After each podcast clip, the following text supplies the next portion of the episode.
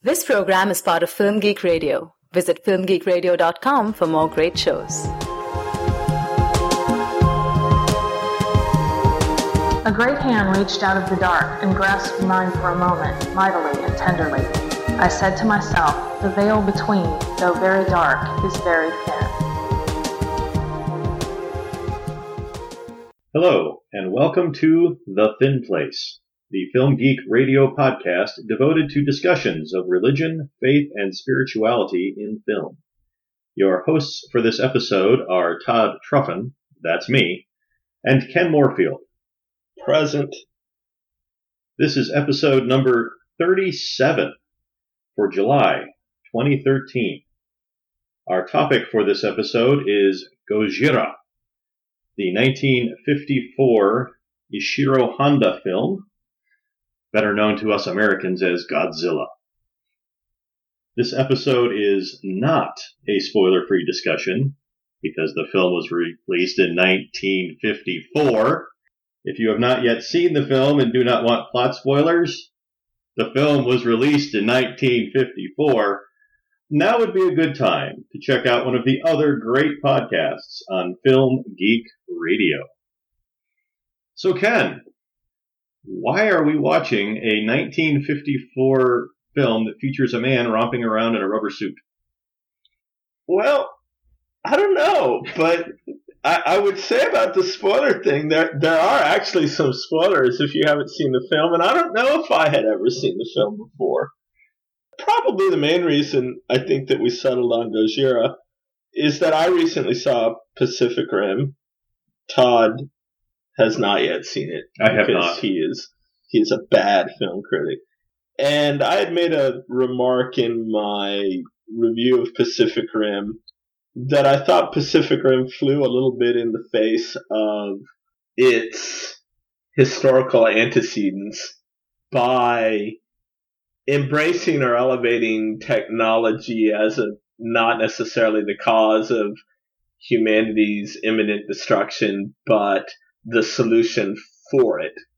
But it occurred to me in saying that that I did not, in fact, know that to be true, that I had heard some general assessments about what Godzilla and mecha monsters and that whole branch of sci-fi was all about, and I wasn't sure that I had ever actually seen Gojira. You know, it never se- seems to be a better time to check out a movie than after you've already characterized it and you want to find out if you're right. I would also say that in our last episode, number 36, we spent a good fair amount of time talking about various conventions of certain types of action movie genre and pointing out why certain previous films from this year really, really were not good. And I, I also thought it would, would be interesting. You know, we kind of have this notion that you know, old films are better um, at certain things, um, and to see, well, if it was. So, what is the general overall plot that we're dealing with here? I think most people know the plot the general plot of Godzilla. Godzilla appears, Godzilla attacks, Godzilla is uh, eventually defeated. There are a couple of key plot points that I think are pertinent to our discussion.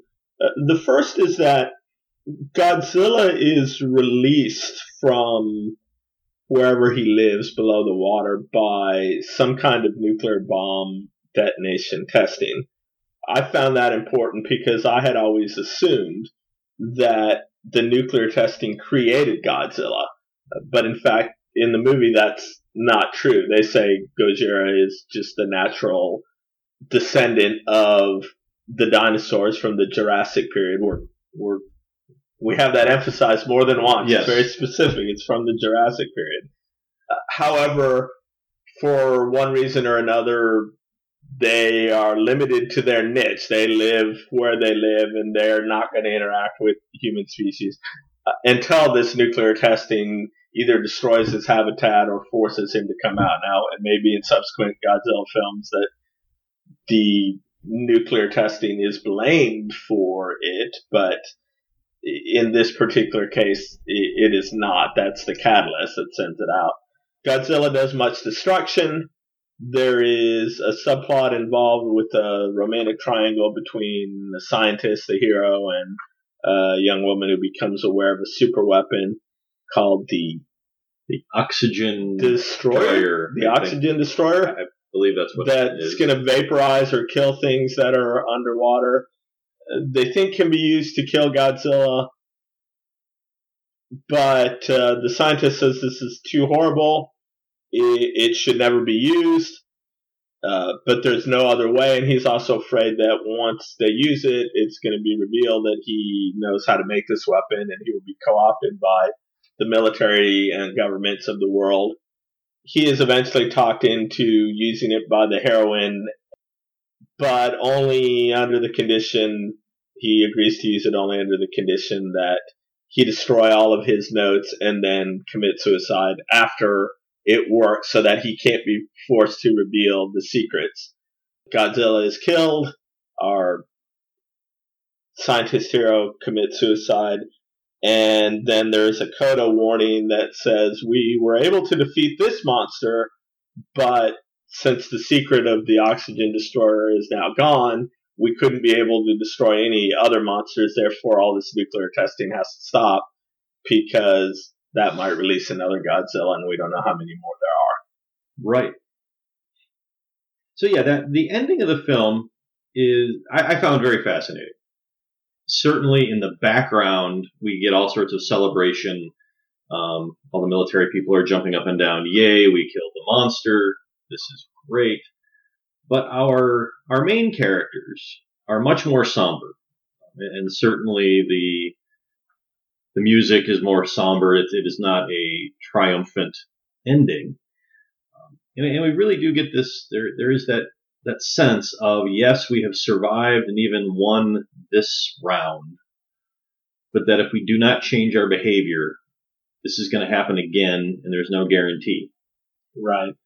Um, which is a, a really different way to end a monster movie than I think we're used to seeing. Well, I do think that it bore out what I had been told, which is that even though the technology did not create Godzilla, there is a very strong theme in Gojira of man's inability to master or use technology or scientific advances. Uh, that these advances have outstripped our moral, ethical, or well, moral or ethical ability to use them responsibly, and therefore uh, technology, while not inherently bad, is a threat to the eventual survival of the the human species. So I, I, I think that was true. I also wanted to pick up on something you said about the somberness of the ending. One of the things that's helpful about looking at old movies is it makes you realize the things that you sort of take for granted. Oftentimes, the very conventionality of certain genres means that things seem normal to you, and it's not until you see it done differently that you begin to question it. Uh, one of the things that I found very striking about Gojira is that people die, Yes. and a lot of people die, and a lot of people are shown dying, not in close-up shots of heads exploding, but it's not just this property damage that we're used to in White House Down or Pacific Rim, where you know that oh, thousands of people must have died, but you only actually see on screen buildings being crashed. You don't necessarily see people falling out of the buildings, or you see an ex- you know explosion, but you don't necessarily see the people screaming. And it, it's interesting to me that there's a lot of property damage in Go- Gojira, but you definitely see people dying as a result of that from the opening shots where there are telegraph op- operators in a ship that are telegraphing what happens and the water comes into the ship and they're killed to TV broadcasters being on the antenna reporting on Godzilla and Godzilla comes and attacks the tower and you actually see them falling off the tower to people in the train cars that Godzilla is picking up. So um, that somberness is very. It's not just the hero committing suicide at the end who who dies. Right. There is a sense of mass destruction, but also mass death. death and suffering. Um, you know, certainly in our last episode, one of the things that we were really concerned with a film like White House Down was this sort of lackadaisical attitude towards the collateral damage.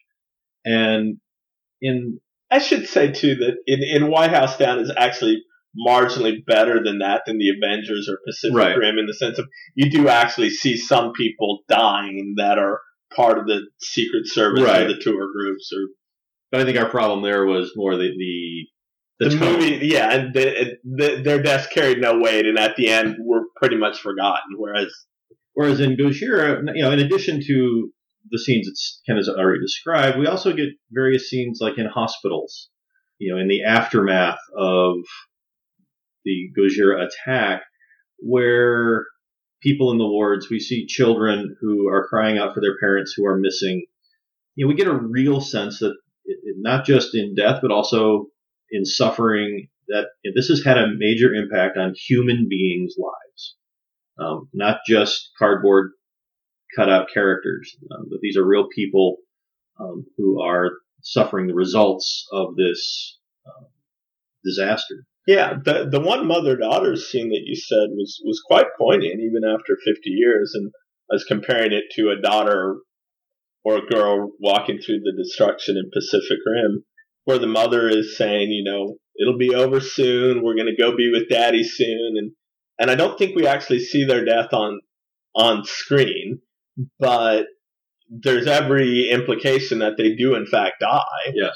And that what we're seeing is, you know, the last minutes of, of that. And I think in a modern day action film, we would never actually see that scene except for the heroes to come in and save them at the last mm-hmm. 2nd And we know that even though other people died, we're not going to see the last seconds of a mother, you know, comforting her, her child in the face of, of imminent death. Right. And, you know, all this talk about, you know, treating death seriously, know, that was certainly one of our concerns in the last episode. And I think, you know, we're seeing a better example here.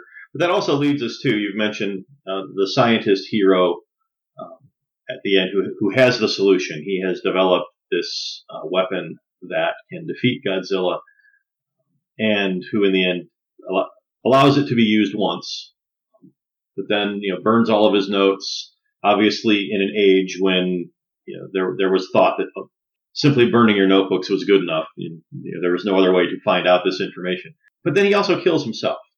Um, and setting aside, I think, for the moment, perhaps the, you know, a cultural difference between Japan and, and the United States about our thoughts about suicide. Yeah, I think there's, it, it raises this interesting question of A, how do we deal with um, sacrifice? Because, you know, his choice to kill himself does seem to be perhaps somewhat sacrificial in the sense that he knows that if he doesn't, if he, if he lives, the government is going to make him recreate his work or talk or something, um, and he doesn't want that.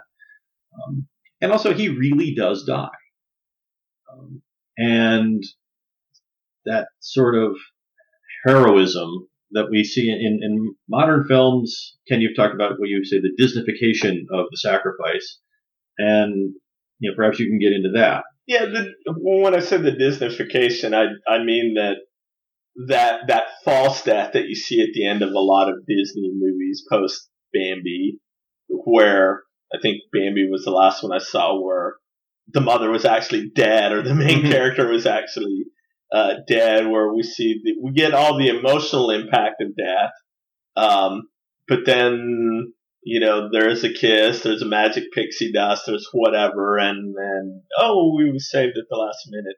I think has infiltrated the modern action movie as well, where we get the nobility of the sacrifice, but then the character somehow escapes death. And uh, some examples that I was thinking of, well, you know, in the Star, the original Star Trek, Kirk's father dies, uh, but in the end of the more recent one, there is a sacrifice where we think a character is dead, but they manage to actually get the emotional payoff of oh he's died, but not really. I mean, I think in um, so you get a little bit of that. There's there's a little bit of that in Pacific Rim where it seems inevitable that a character will have to sacrifice himself, and then works out where you know it doesn't.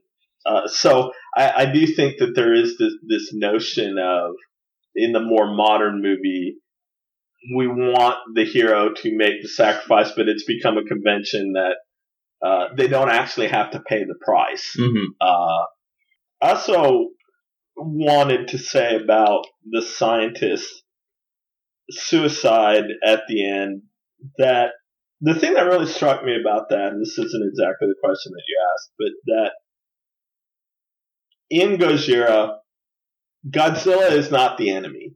Godzilla is treated as an animal, Mm-hmm. you know, an animal who is certainly doing a lot of destruction and must be dealt with.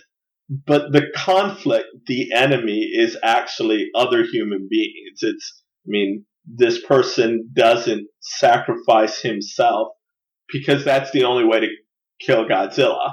He sacrifices himself because by killing Godzilla, he will have revealed that he has this information that he is afraid will be forced out of him or tortured out of him by governments of the world, by militaries of you know of the world, and he couldn't bear to to deal with that. And so the the more imminent threat or the greater threat, the sacrifice is not done to save humanity from aliens or from a monster. The sacrifice is done to save humanity from other human, you know, Right. other human beings.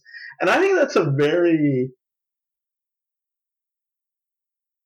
I think that's a very interesting difference. I don't know how much of that goes back to some cultural commentators have suggested that uh, because of political polarization, we can't have enemies anymore. That the only safe enemies are Nazis or monsters or zombies, uh, Mm-hmm. because otherwise everyone will complain and say you made these people the the the enemy, and that's not fair or that's not right. We talked a little bit about that in in White House Down about how whoever the traitor is, we have to have a commensurate good guy from that ethnic group or that organization to show that we're not painting everyone with a Right. bad brush or something like that. But Gojira definitely seems to be coming from a time period where there was a lot more comfort on the point for at the point of artists identifying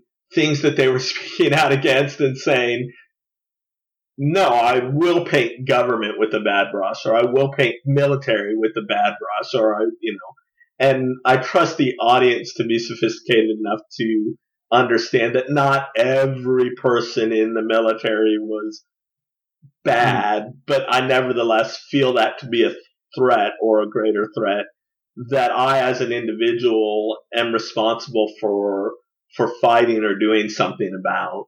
Well, and, and and even in Gojira, we do see you know these these conflicts you know are brought into kind of single person you know act interaction. Um, the the father of the uh, woman who is the love interest and who is a paleontologist, and you know his big goal is I want to study Godzilla. Right. Um, you know, he's much more the humanist of let, let us explore and learn. I forget the actor's name, but he was actually in Ikiru Kurosawa's Ikiru. yeah, he was in Akira, which you know is a very interesting connection with the the, the lone individual butting up against the government um, in ways of facing death. and ways of facing death. Um, and uh, and so you know you, you see him there, but the, the young man that the girl is in love with is very much on the side of we must destroy Godzilla, and it becomes a you know kind of part of the drama of the love triangle is that the dispute between the the boy and the father kind of creates some tension in the love triangle. But you know we, we do see that argument being played out as, with individuals, you know, as well as the larger kind of national thing. Now, in the end, of course, you know, the boy being a boy learns that obviously the father was correct. Um, but I, I agree with you that it's a very interesting distinction that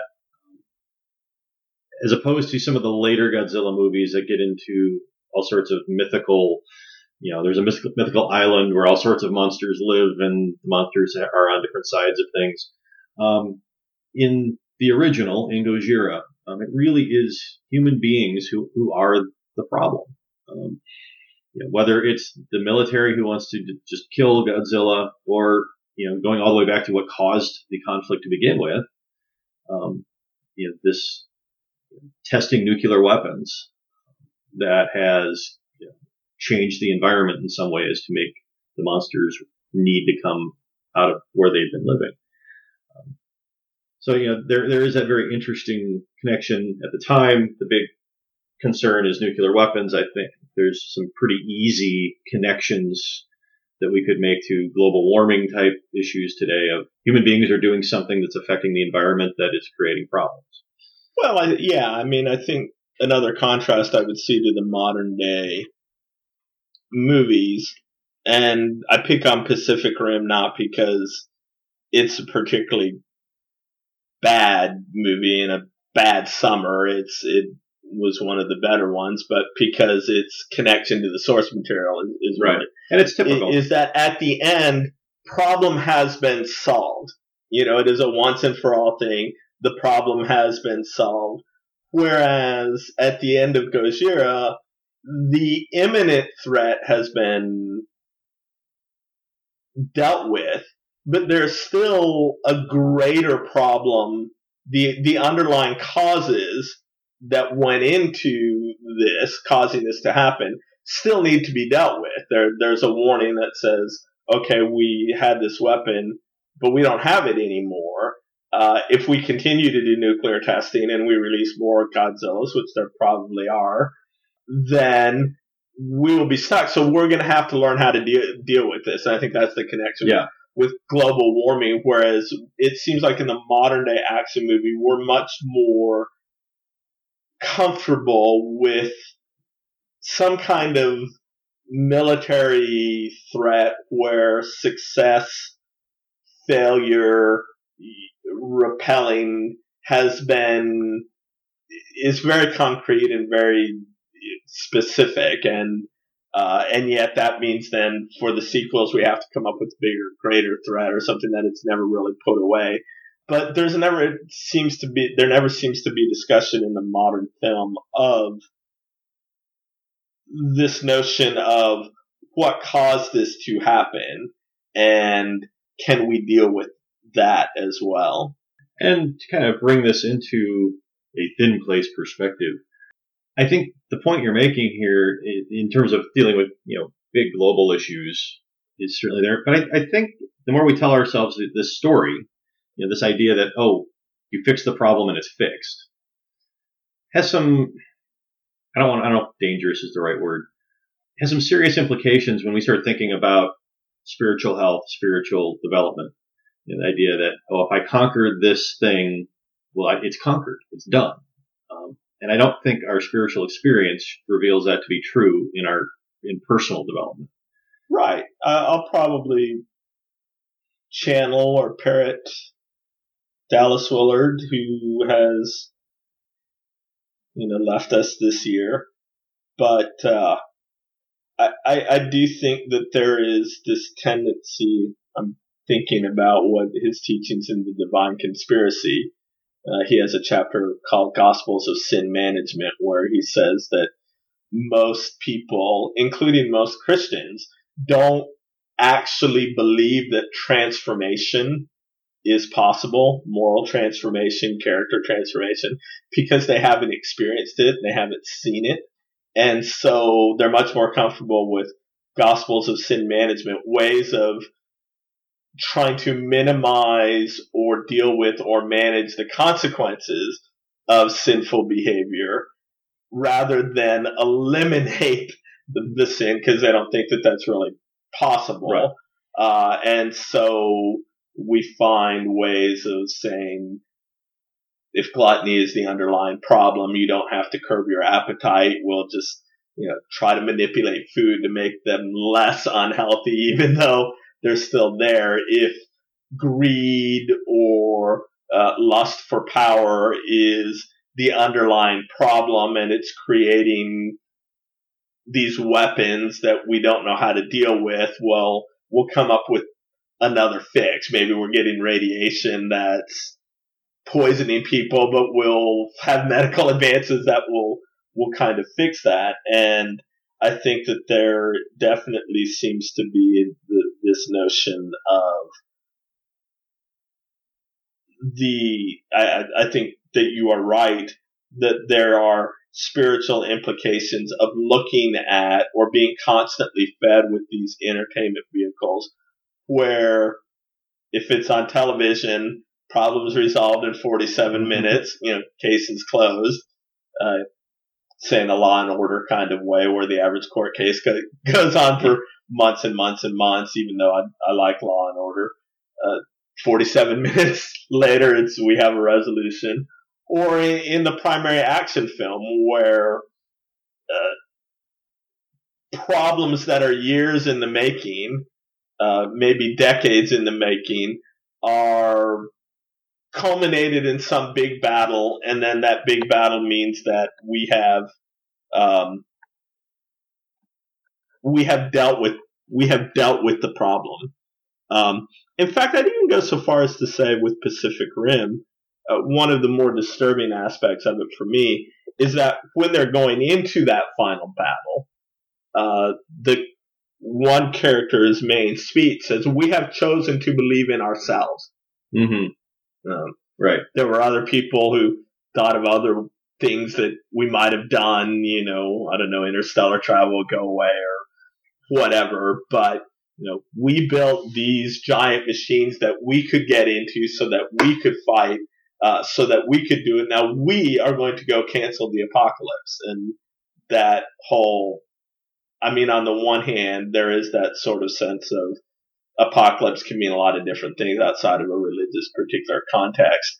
Uh, but, you know, we seem to have actually done a 180, which is where I started with wanting to revisit Gojira with Pacific Rim. Whereas from Gojira, whereas Gojira says, okay, we we believed in ourselves and look at the destruction that we wrought with these nuclear weapons and the havoc that we've unleashed. We, you know, we need to stop. Whereas Pacific Rim says, look at all this havoc that the universe has unloaded on us. You know, the, the, the monsters in Pacific Rim are apparently not caused by anything that we've done. And so destruction on a mass scale is not tied to any human behavior but thank goodness we're here to fix it, right. to save it. Yeah, so you have this simultaneous kind of thing of we are in total control. No matter what anybody can throw at us, we, the human beings, are, can solve whatever problem it is. And there's also a none of this is our fault. Yes. So it requires no self-examination. Because if all I'm doing is responding to bad things the universe has thrown at me, why would I need to examine myself except in the sense of do I have enough courage? Well, and Pacific Rim is very much in that American exceptionalism, action, Top Gun tradition that we talked about in the White House Down podcast, which says military industrial complex or you know organizations, structures, institutions bad, individuals good. It's actually a handful of exceptional individuals mm-hmm. who believe in and trust. And there is, it seems to me, much more cooperation in Gojira.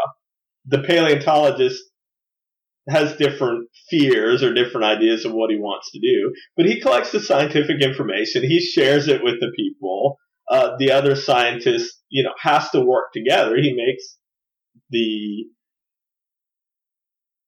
instrument, but he doesn't just hand it over. And so there are exceptional individuals who save us, but their exceptionalism is not just in their fighting ability or in their prowess, a la Achilles or in some epic.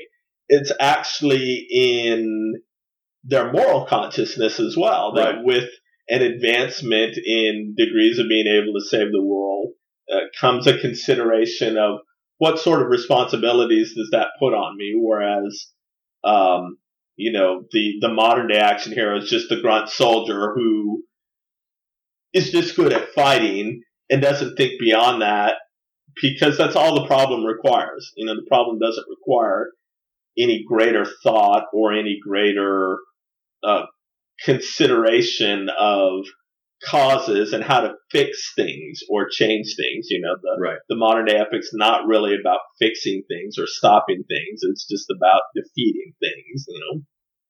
Yeah, and I think that that's a that's a huge distinction and an important one. In the pre-production conversation we were having, we were also talking a bit about um, this point we had made earlier about sacrifice, and and, and again, you're talking about uh, Serizawa is the the scientist who comes up with the the weapon to destroy Godzilla and then um, kills himself so that others, you know, will not be able to get this weapon again. And you know, that idea of the hero being someone who sacrifices himself for the good of the community. And, you know, just as if we keep feeding ourselves stories that say, we have the little battle, we we fight it, we win, and then it, that's it. The dangerous ramifications that has.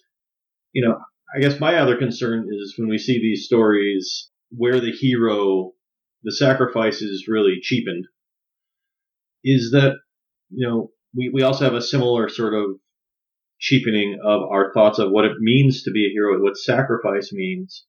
And then as Christians, that, you know, inevitably, at least in my mind, leads us back to thinking about, you know, change or possibly affecting the way we think about Christ's sacrifice. Um, and as we discussed, I mean, throughout the history of the church, there's been all sorts of debate as to whether or not Christ, you know, knew that he would be resurrected. Um, did he, in fact, actually die? If he didn't die, then you know what did the crucifixion mean? Was it was it enough for him simply to be willing to sacrifice himself? Um, and yet that doesn't seem to square with, for instance, you know, Christ in the garden, you know, sweating blood because he it's like, Lord, if you will take this cup from me, you know, obviously there he seemed to fear something.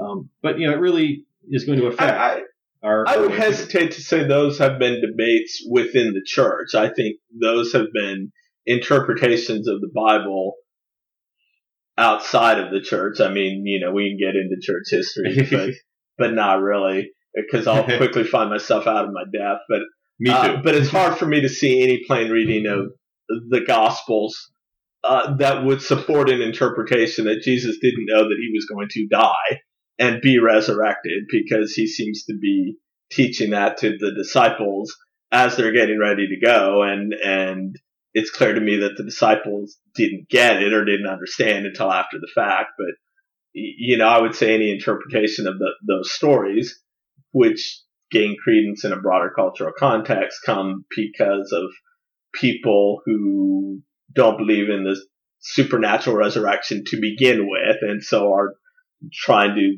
say what does this story symbolize because Yeah. it can't possibly Well, I mean, I think the the debates I've heard have a lot to do with whether you know it it's that that gnarly question of Christ being fully human and fully Mhm. man, and what does that mean? right Um, but I, you know, I think if the more we tell ourselves stories about heroes who make a gesture at sacrifice and don't have to pay a price, um, I just I wonder about you know how that kind of in a sense retroactively affects the way we read you know other situations of sacrifice. Well, I, I mean, I would see two possibilities uh, quickly. One is that I think it can affect us in the sense of undercutting the psychological impact of this sacrifice and what it meant. I, I, I think the f- whole foreknowledge question in Jesus' case comes down to the fact that as Christians, we've heard the gospel story so many times, and we know what's happening in the next chapter. So Right. it, it's sort of like it. Then it doesn't become this. Oh, I'm giving myself over to death. It's just going to become.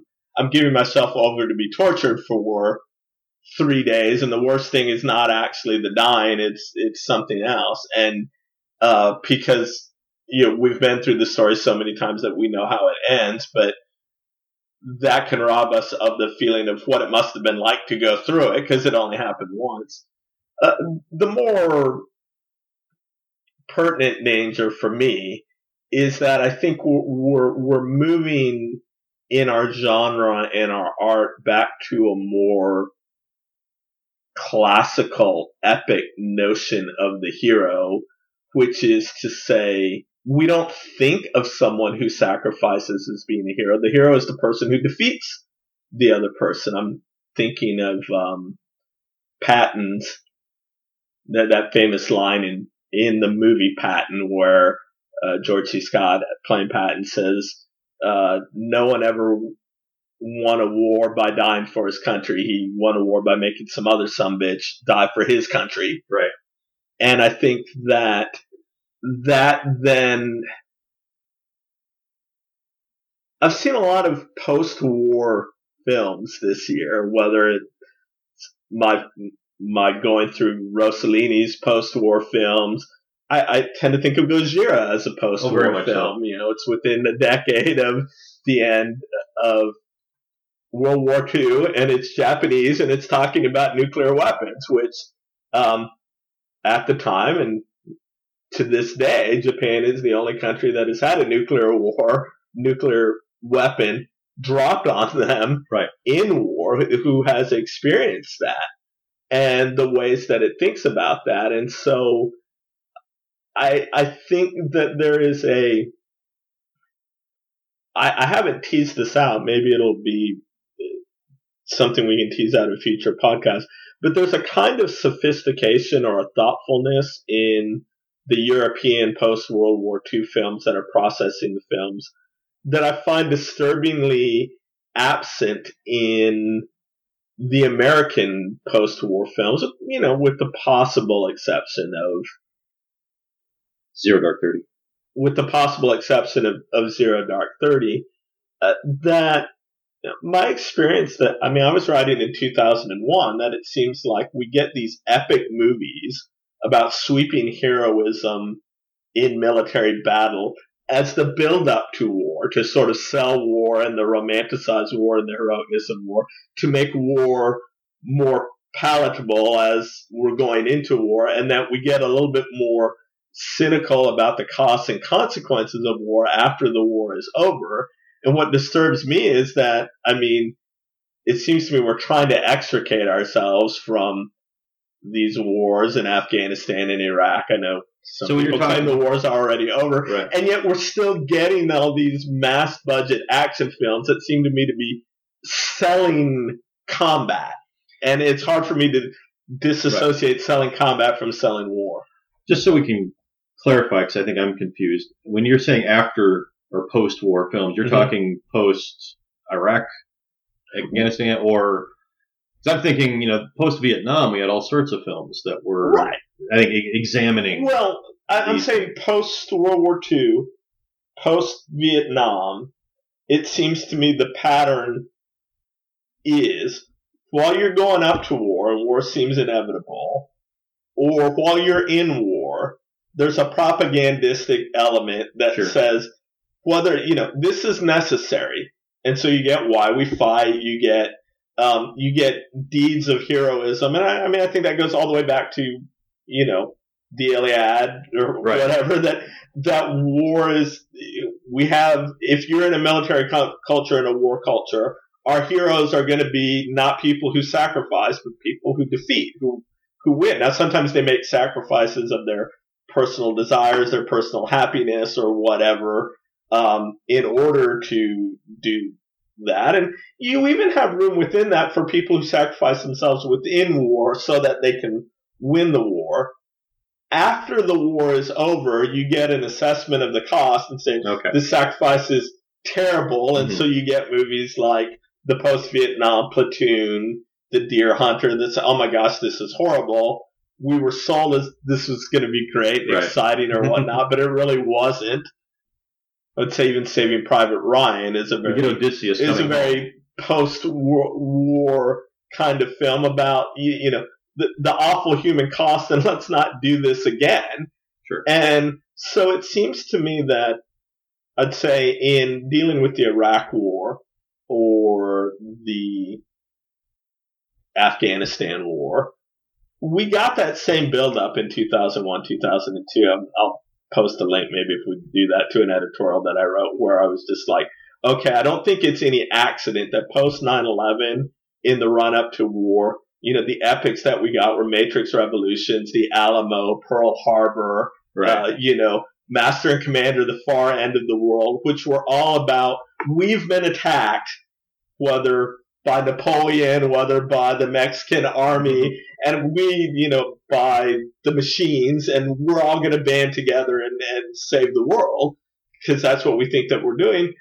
It seems to me that while we were in the middle of it, we got some pushback, particularly in the middle Bourne films, you know, where it was sort of like, oh, maybe we were sold on Right. some things we can't really trust what government has told us. We're becoming a little bit more cynical. uh, Also in the Troy, the you know the the movie Troy, you know that there seemed to be a lot more cynicism about war. But the pendulum seems to me to have swung the in the opposite direction, where we get these again not necessarily pro war films, but pro combat films that seem to me that while politically we're ostensibly trying to extract ourselves from a war that most people say was under false pretenses. We didn't find weapons of mass destruction. I mean, that's a whole nother podcast, but you know, Right. and while historically then that would be a time period of reflection of you know what were the costs human financial political spiritual of these decisions that we've made and what were the costs to link this back to gojira of continuing to make the same decisions Right. uh, even though we're questioning whether or not they were wise, and yet the popular entertainment is not giving that that sort of cautionary ending that we get at the Gojira. It's getting that Top Gun, Pacific Rim, you know, um, White House Down, Mission Impossible. Hooray! We we repelled the invader. We we did it. And if anything, it's important that we keep on creating these exceptional individuals so that we can win the next one, you know? And I think importantly, we do that without actually asking ourselves any hard questions about ourselves. Right.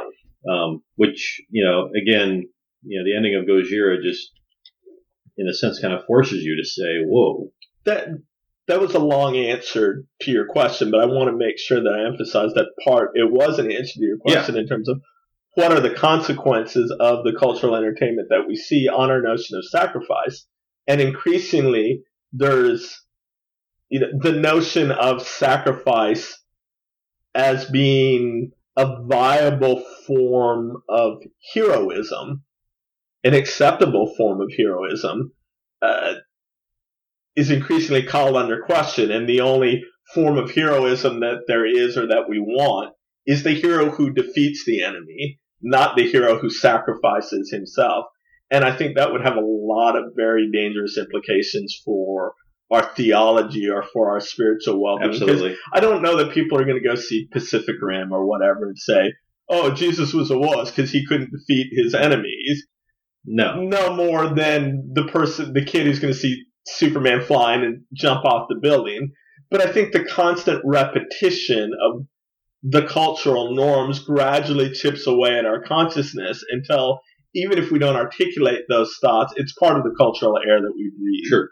Well, and that, I mean, that's put too fine a point on it. That's how we end up with Passion of the Christ, where the ending is basically Christ resurrecting and saying, okay, it's time to go kick some butt. Yeah. Um, and, you know, that, that that's problematic. And it is, you know, it's one of those questions, you know, people often ask, you know, about, well, at least I get these questions sometimes of, well, why do you even pay attention then to these films? And say, well, this is, as you said, this is the cultural air that we breathe Mm-hmm. you cannot help but have this affect you in some way, and and you know if we know about it, then we can think about it and we can be aware. Um, and to me, that that seems to be the value. Sure. I mean, if you if you got a uh, if your religious writ says pick up your cross daily and follow me, then you got to have a notion of sacrifice as being some form of self denial. I mean, if your you know, book of Ephesians says husbands love your wife as Christ loved the church, then you have to think about well, how did Christ love the church? And certainly part of Christ's role, part of the triune God, is that yes, he does defeat his enemy. He does conquer death.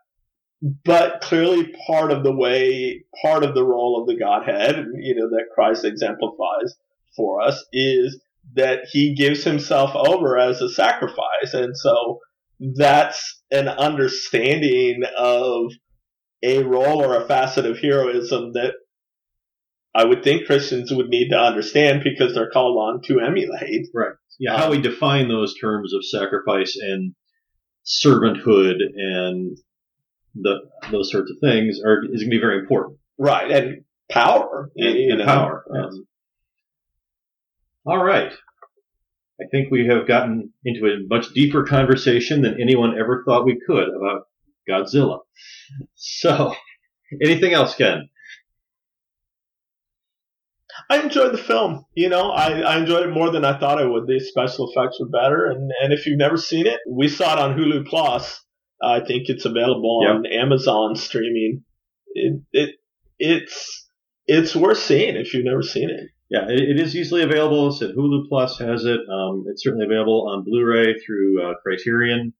Um, I'm actually interested in seeing that myself because they also include uh, the American version of the film where they filmed scenes of Richard Burton and what's it Raymond Burr? Oh, Raymond Burr. Yeah, that's what it was. Raymond Burr as a reporter and just spliced him in at various places. I think that would be interesting to see. it, it is an enjoyable film, uh, and, and I, I found it much more moving. I've certainly seen my share of the various sequels of Godzilla versus insert name of character here. Um, but to see the original um, and to really see really what a human story it is uh, it's not just a, mo- a, Saturday matinee monster flick. Um, was was really enjoyable. Well, alrighty then. Thank you, Ken.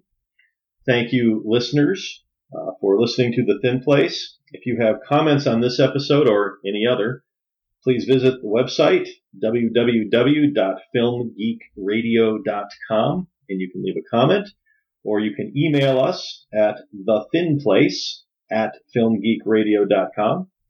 Ken is on Twitter at Ken Morefield, and he also has a blog, the number one, morefilmblog.com. This has been a Film Geek Radio production. Film Geek Radio. Yeah.